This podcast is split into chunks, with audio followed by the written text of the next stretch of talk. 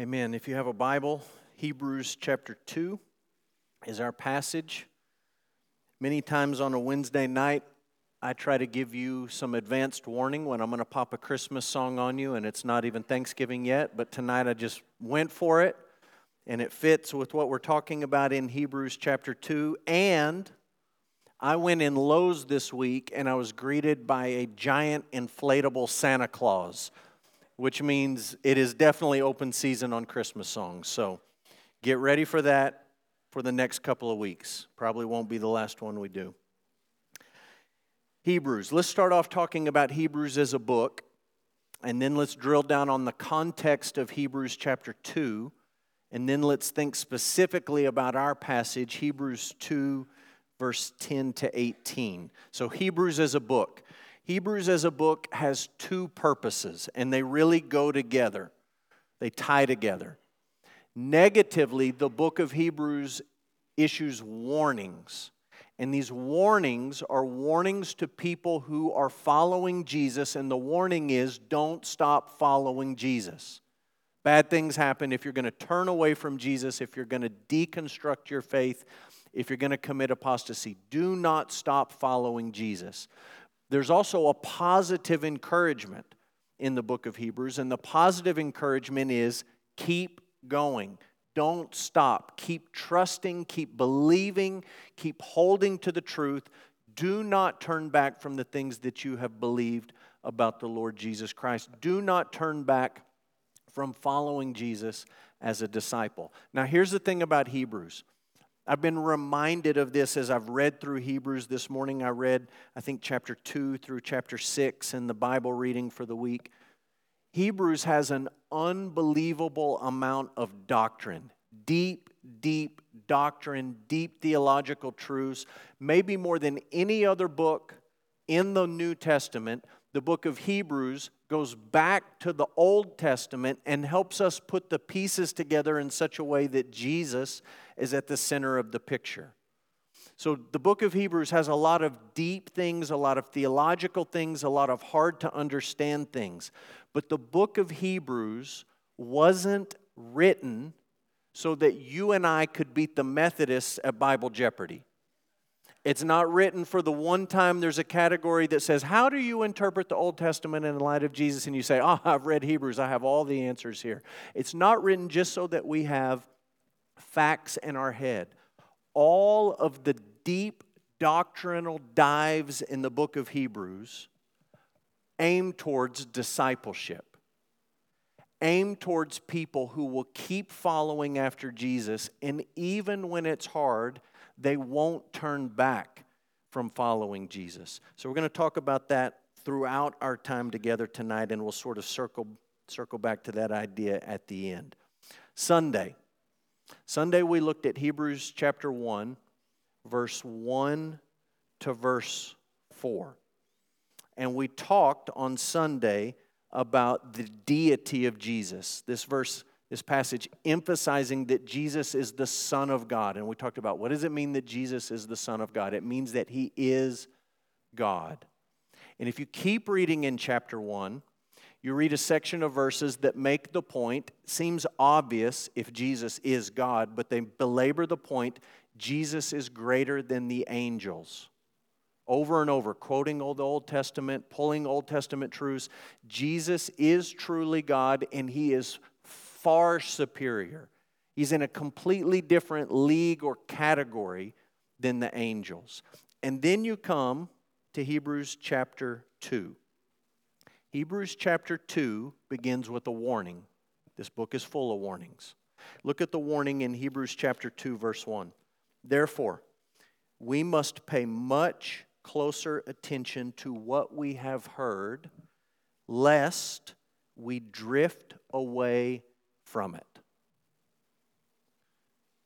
Lest we drift away.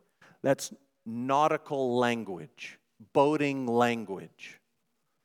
It's the language of somebody who has been on a boat, they've made it to the shore, they've gotten out of the boat, but they didn't tie the boat up at the dock.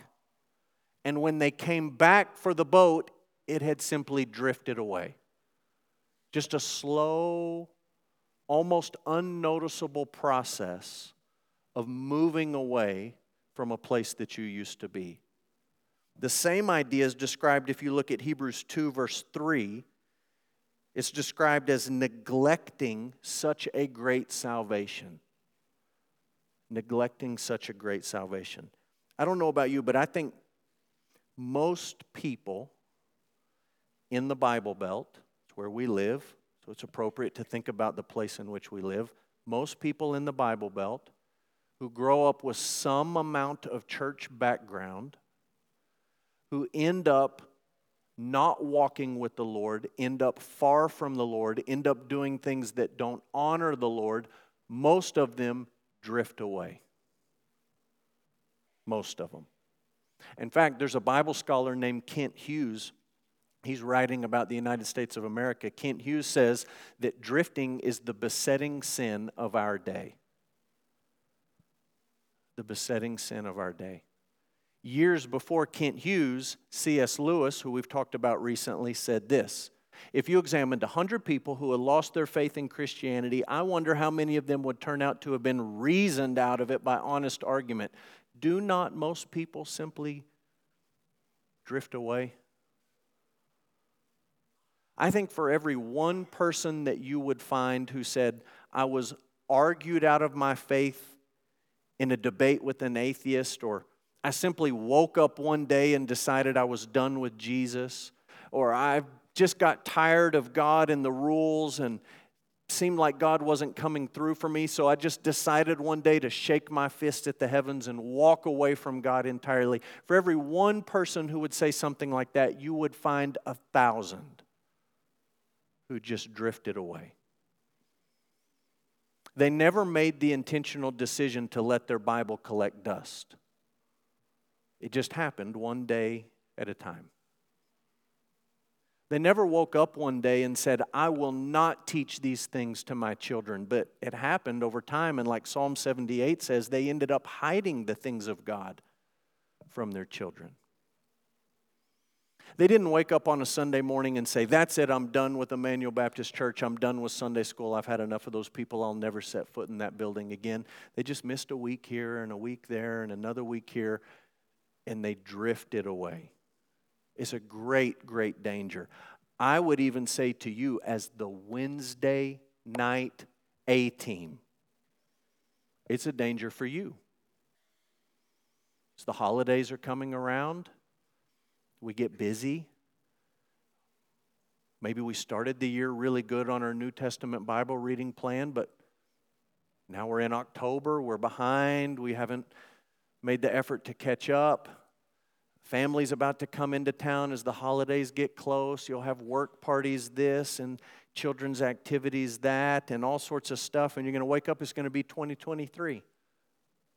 Don't drift do not drift. The book of Hebrews says we must pay much closer attention to what we have heard, lest we drift away from it. Verse 3 How shall we escape if we neglect such a great salvation?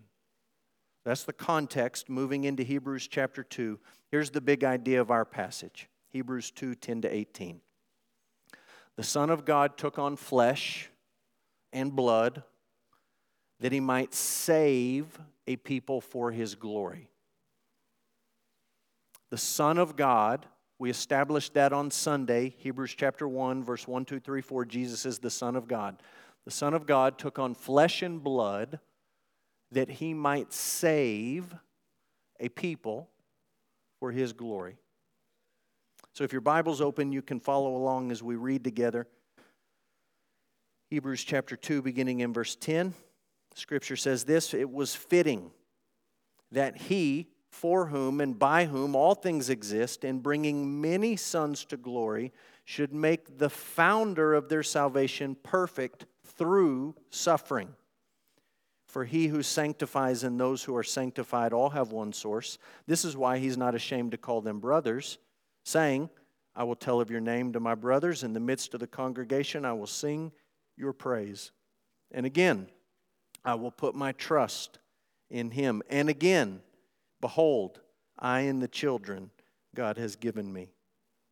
Since, therefore, the children share in flesh and blood, he himself likewise partook of the same things, that through death he might destroy the one who has the power of death, that is, the devil, and deliver all those who through fear of death were subject to lifelong slavery.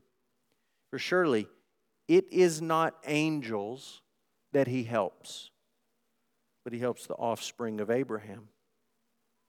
Therefore, he had to be made like his brothers in every respect, so that he might become a merciful and faithful high priest in the service of God to make propitiation for the sins of the people.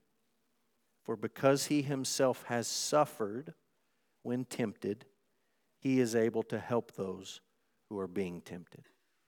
Let's pray together. Father, tonight we're grateful for your word. We pray that you would give us eyes to see the truth in the book of Hebrews. Help us to see the truth about the Lord Jesus clearly. Father, there are things that we're going to talk about tonight that are beyond us. They're beyond our complete comprehension. They're beyond our ability to reason and to think and so we pray that we would view your word tonight with the eyes of faith. We pray it in Jesus' name. Amen. So we sang a Christmas song. I don't know how many days it is till Christmas. I do know it's less than 20 days till Halloween. I don't know how you feel about Halloween, but I know how Americans feel about Halloween. Americans love Halloween. Americans spend, on average, in recent years, 10 billion dollars on Halloween. Candy, costumes, decorations, 10 billion dollars. I don't know what Halloween is like in your neighborhood, but I know what it's like in my neighborhood. It's a traffic jam of cars and kids and people and humanity. And I have a neighbor who used to invite the whole town over for hot dog cookout, and he moved, and Jake Wood bought his house. And now Jake Wood is my neighbor. And I said, Hey, no more inviting the whole town over for hot dogs. Just because you live there, you don't have to do that anymore. There's just people everywhere, kids everywhere. And you know why kids love Halloween. It's two reasons. Number one, sugar. Sugar. My kids came up early tonight. The first thing they did was not greet their father after not seeing him all day, but was walk into the office to the stash of candy in Crystal's desk, open the drawer, and fill their pockets with candy before they went to Awana. Kids love candy, so they love Halloween. Kids also love dressing up. They love to pretend, they love to play make believe. And children love to spend weeks thinking about who do I want to be for Halloween? What do I want to be for Halloween? Now, you're all sophisticated people. So, in a few weeks, when you hear a knock on your door and you go out and there's a bunch of short folks standing on your porch, they have an open bag and they say trick or treat, and you look and it's the Hulk and a dinosaur and a cowgirl. You won't say to yourself, the Avengers are here and dinosaurs are back. We've cloned down. You know, these are children and they're dressing up. They're pretending to be these characters or these animals or these heroes or whatever. You say, what does Halloween have to do with Hebrews 2? Well, it actually has a lot to do with Hebrews 2. Hebrews 2 talks about the process of the Son of God taking on flesh and blood. And for a lot of the early years of the early church, moving from the New Testament into the first centuries, there was a group of people who promoted a teaching called Docetism. Docetism. What is Docetism? Docetism was a Christological heresy that said Jesus, the Son of God, only appeared to be human. Only appeared to be human. Docetism, the name of it comes from the Greek word dokeo, which means to seem or to appear. And the people who promoted this teaching said this we believe in the deity of Jesus Christ. We believe that Jesus was and is and will always be the Son of God. But we, for the life of us, cannot wrap our brains around how infinite God could become finite man. We just can't process that. And so the way that they untied that the- theological knot was Docetism. They said, you know what? He probably really didn't become a man. It only seemed like he was a man, it only appeared like he was a man. This is completely anachronistic to say, but it would be like saying it's sort of like Jesus dressed up like a human for Halloween. He put on a human costume and he spent a few years on earth pretending to be human, but really he wasn't human. Now, if Docetism is too much in church history for you and it's too much in the theological weeds, let's talk about DC Comics. This could be called Superman Christology. Okay? Superman. In the world of DC Comics, you understand, Superman is not a human. He's not from this earth. He's from another earth. He's from another race of humanoids, but he's not an earthling. He's not a human being. Everyone looks at him and he looks like a human being until he rips off the Clark Kent exterior and there's Superman flying around, stopping bullets, shooting things out of his eyes, doing all sorts of Superman stuff. And you realize, oh, he, he just looks like a human being. He just seems like he's one of us. He just appears to be one of us, but really he's not one of us. You had teachers in the early church who couldn't process the miracle of the incarnation, and what they came up with instead was this teaching of Docetism. I don't know if you've ever noticed this, but the New Testament has very direct things to say about this teaching. If your Bible's open, you can turn to some of these passages. I'll put some of these passages up on the screen if you want to follow along. Think about what we read in John chapter 1. John chapter 1 In the beginning was the Word, the Word was with God, the Word was God, He was in the beginning with God. All things were made through Him, and without Him was not anything made that was made. It sounds an awful lot like Hebrews 1 1, 2, 3, and 4, parallel passages.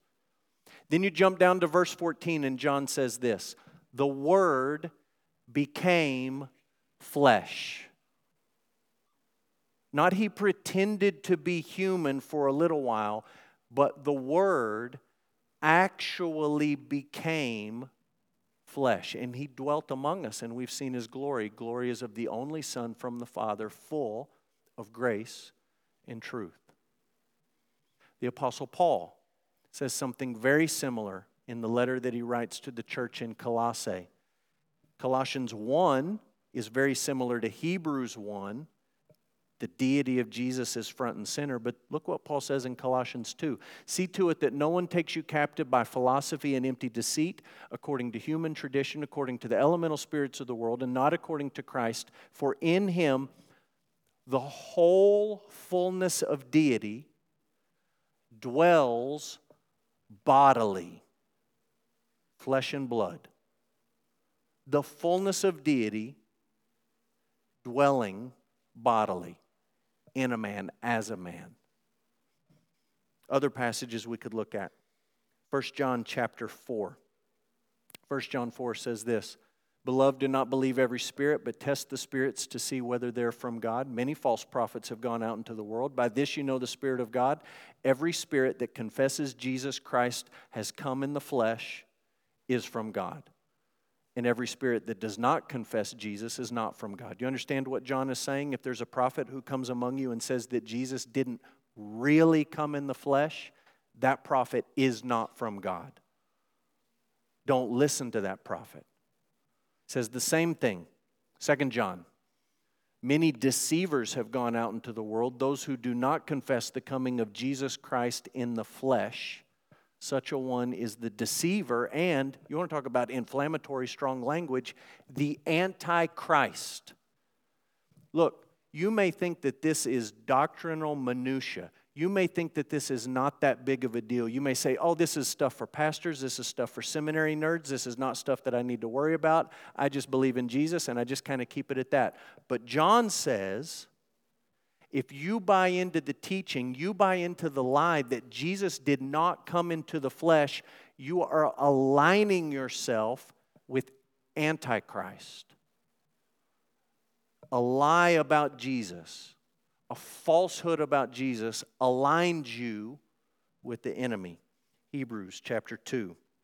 Since the children share in flesh and blood, he himself likewise partook of the same things. Hebrews 2 10 to 18 is speaking about the miracle of the incarnation. It's the miracle of the incarnation. C.S. Lewis says this is the central miracle to Christianity. And he's not trying to downplay what happened at the cross. He's just saying this is the central, foundational miracle to what it means to call yourself a Christian.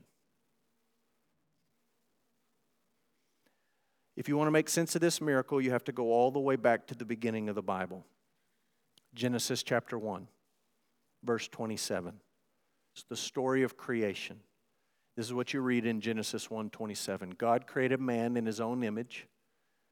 In the image of God he created him. Male and female, he created them. Human beings and only human beings have been created in God's image. I tell you all the time that the greatest danger, the greatest threat, the greatest attack to the church today doctrinally comes in the form of anthropology, people being confused about what a human being is or is not.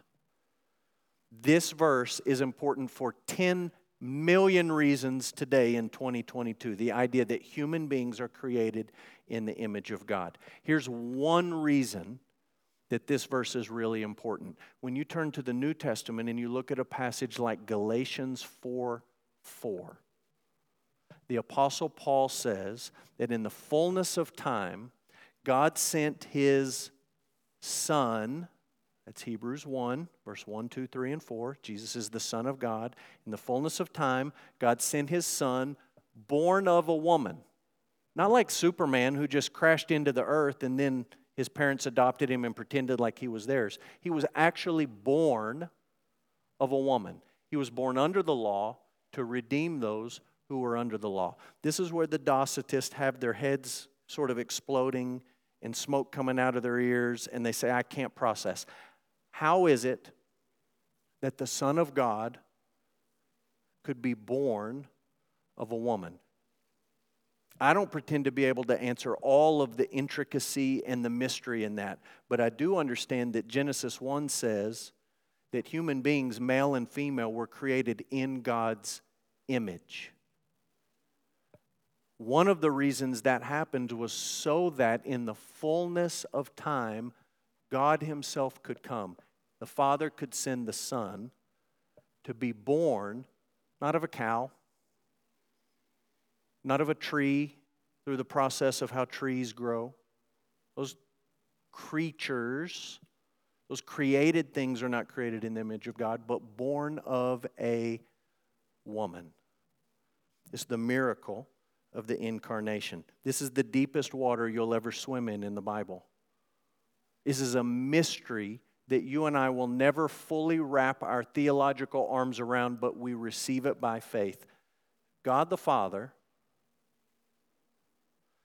sent God the Holy Spirit to a virgin, and the Spirit of God created life in the womb of that virgin. And in that moment, not just nine months later when a baby was born, in that moment, the Son of God was incarnate in human flesh.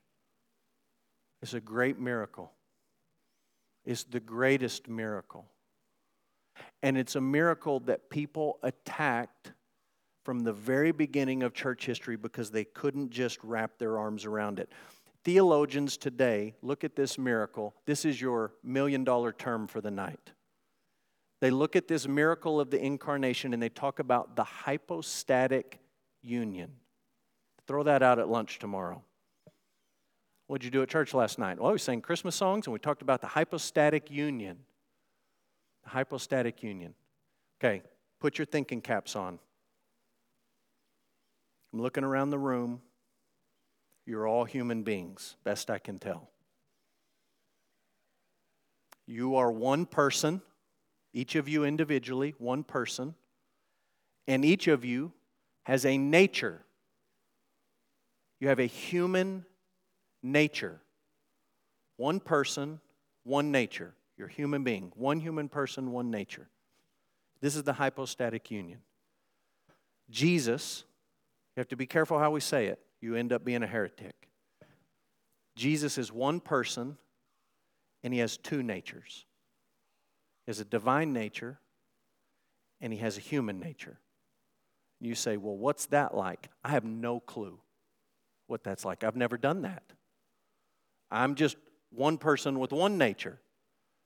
But what theologians are talking about when they read the Bible in the hypostatic union and say Jesus, one person with two natures, a human nature and a divine nature. Now, your brain probably works my, like my brain, and you start to think, okay, one person, you squeeze two natures in there. Do they like mix up? Like when you pour sugar into your tea, you start off with unsweet tea, you take sugar, you mix them together, then it's kind of like a new thing, it's sweet tea. So you've got a divine nature and a human nature, and they kind of mix up. And theologians say, no, no, no, no, no. the two natures do not mix. They don't mix. So then your brain works like my brain, and you start to say, so is it like multiple personality disorder? Like he's constantly going back and forth, glitching back and forth. Like I'm reading this story in the Gospels, that sounds like divine Jesus. Next story, he's hungry, so that's probably human Jesus. And we just sort of go back and forth, and he's making the bread, he wants some bread. He's divine. And theologians say, no, no, no, no, no, no, no, no, no, no, no, no, no. You cannot separate the natures. You can't mix them so that you get a new thing, and you can't separate them out because there's only one person. And if your head is hurting, you're on the right track. Because this is what's happened throughout church history. People's heads started hurting, and they said, Well, forget it. I don't want to believe what the Bible says about this. It's too hard to understand. I don't want to think about it. They end up aligning themselves with Antichrist because they want to boil it down to something that a finite human being can make sense of. In the early church, from the earliest days, continually had to say, No, no, no, we don't believe that. No, no, no, you're off. You're wrong. That's not right. That's not what we believe. No, if anyone comes, any prophet, and they say that Jesus didn't come in the flesh, that prophet is not from God, that prophet is of the Antichrist. And they constantly had to do this. Now, look, this was a long time ago. It's 2,000 years ago. There's no internet, there's no cell phones, there's no USPS or UPS, there's no trains, planes, or automobiles. This is a long time ago. And the church in various places had to come together and figure this stuff out. They were not making up new doctrine on the fly. They were constantly saying, not that, not that, not that, not that. And the way they did it in the ancient world was something called an ecumenical council, also known as a multi church business meeting. Sound like fun?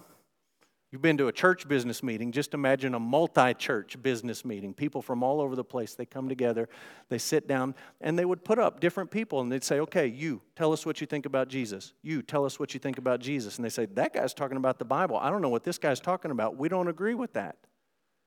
Officially, we don't agree with that. We're just going on the record. That's not right. And there was four of these councils in the earliest years of the church.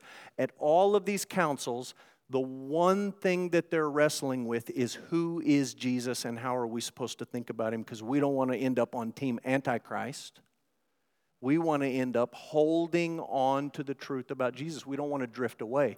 We don't want to neglect such a great salvation. So there was a council at Nicaea, 325, Constantinople, 381, Ephesus, 431, then the fourth one at Chalcedon, 451. And I'm just going to read to you something called, this is not Bible, okay? This is a fancy book and it's got a little ribbon in it. This is not a Bible. This book has all sorts of things from church history, and I'm going to put it up on the screen. I'm going to read to you the Chalcedonian definition, the Chalcedonian Creed. Okay, this is not Bible, but it's Christian people, Orthodox people, coming together saying, This is what we think the Bible, in all of its fullness, is actually saying about Jesus. And we're trying to set the guardrails right here. Here we go.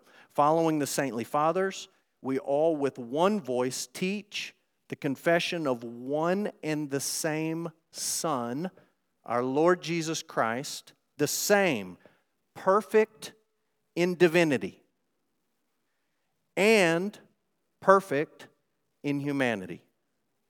The same, truly God and truly man, of a rational soul and a body, consubstantial with the Father as regards his divinity, and the same consubstantial with us as regards his humanity, like us in all respects except for sin, begotten, not born, begotten before the ages from the Father as regards his divinity, in the last days the same for us for our salvation from Mary, the Virgin God bearer.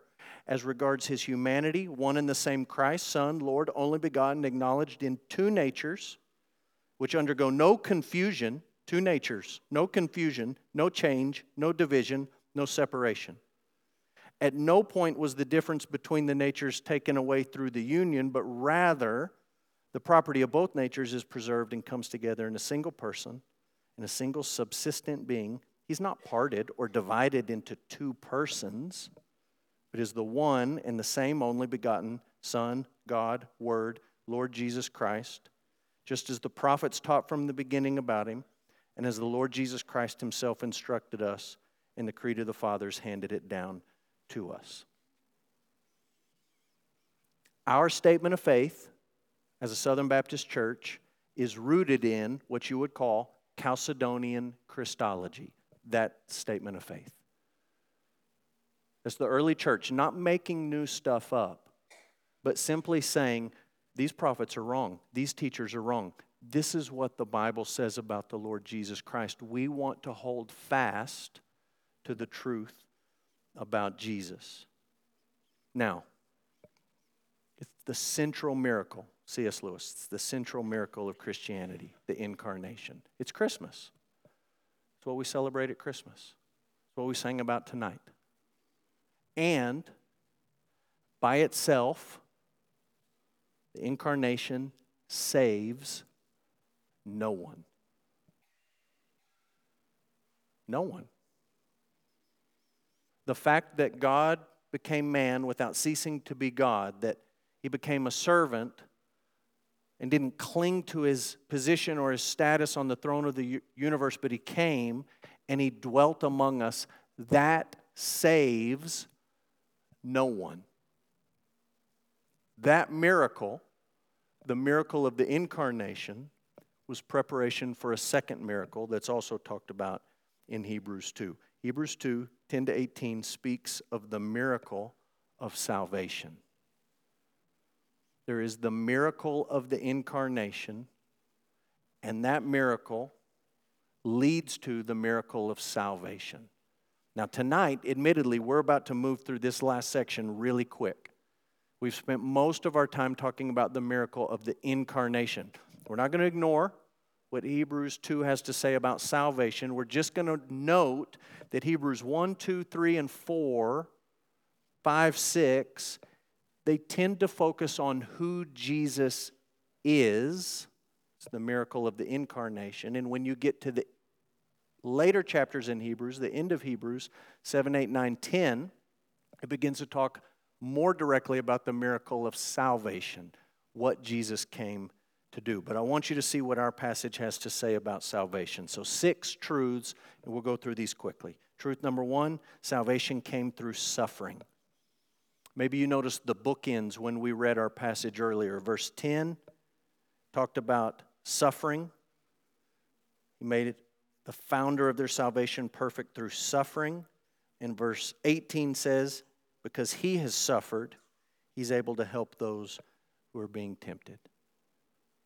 The Bible describes Jesus as a man of suffering, acquainted with grief. He experienced that throughout his life, and it culminated in his suffering on the cross. Salvation came through suffering. Number two, salvation was focused on a people. Microsoft Word tried to correct my grammar a thousand times this week on that. That's what I want to say. Salvation focused on a people, a group of people. The Bible talks about the Father giving the Son a people, those whom you gave me. Jesus in this passage talks about brothers and he talks about children and he talks about these groups or this group of people that he has come to save. When you read the book of Hebrews, it's really clear Jesus did not just come to make salvation possible, but he came to save his people in fullness. We'll talk about that later as we move through Hebrews. First, salvation came through suffering. Second, salvation focused on a people. Third, salvation destroyed the devil. Look at verse 14.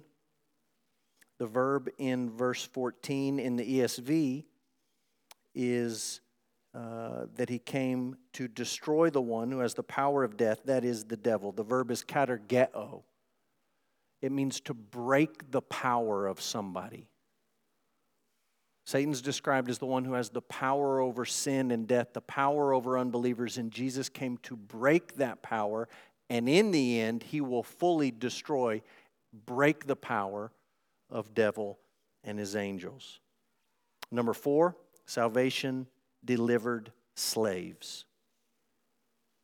Slaves. The Exodus is the great Old Testament picture of this when God brought slaves out to freedom. The Bible talks about this in verse 15 that we were in bondage, we were in, enslaved, enslaved to sin and enslaved to death, controlled by forces that we cannot overcome on our own, desperately needing Jesus to free us. Number five, this is the big one salvation required propitiation. Propitiation. That's the word in verse 17. I know it's a big word, but it's an important word, and it's a word that you need to know propitiation. It's the work of the high priest, propitiation. Propitiation means a sacrifice is offered so that the wrath of God is satisfied.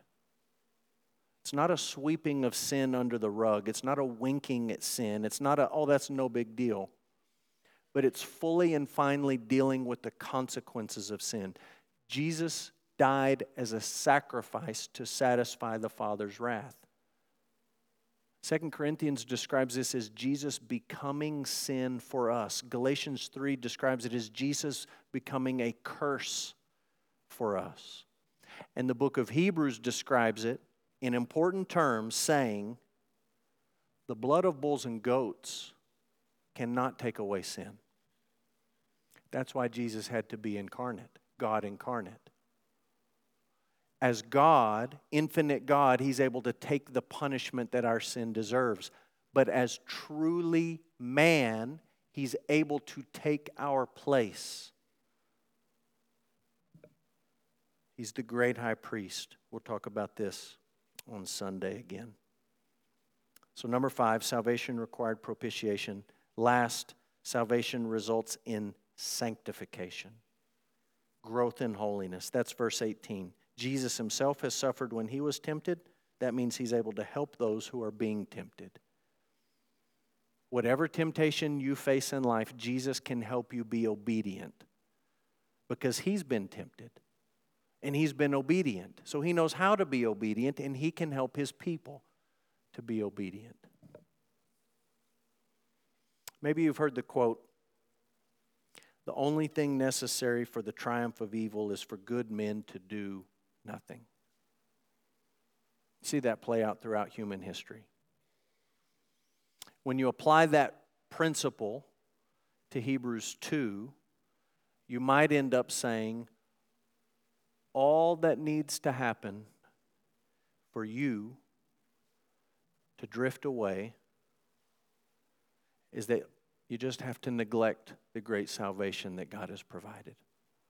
That's Hebrews 2 1 and verse 3. All that needs to happen for you to drift away is to neglect the salvation that has been worked and secured through the Lord Jesus Christ. Just say, you know, that's preacher stuff. That's church history stuff.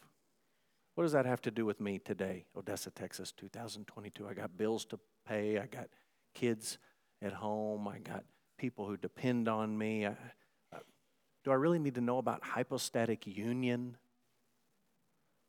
Do I really need to know about incarnation and the miracle of God? You need to know about all of it. That's the whole point of Hebrews chapter 2, and that's the whole point of the book of Hebrews. Don't stop following Jesus. Don't stop believing the gospel. Keep trusting. Keep following. Hebrews 2, verse 1. Here's what you need to do pay much closer attention to what we've heard, lest we drift away from it. The message declared by angels proved to be reliable, and every transgression or disobedience received a just retribution. How shall we escape if we neglect such a great salvation?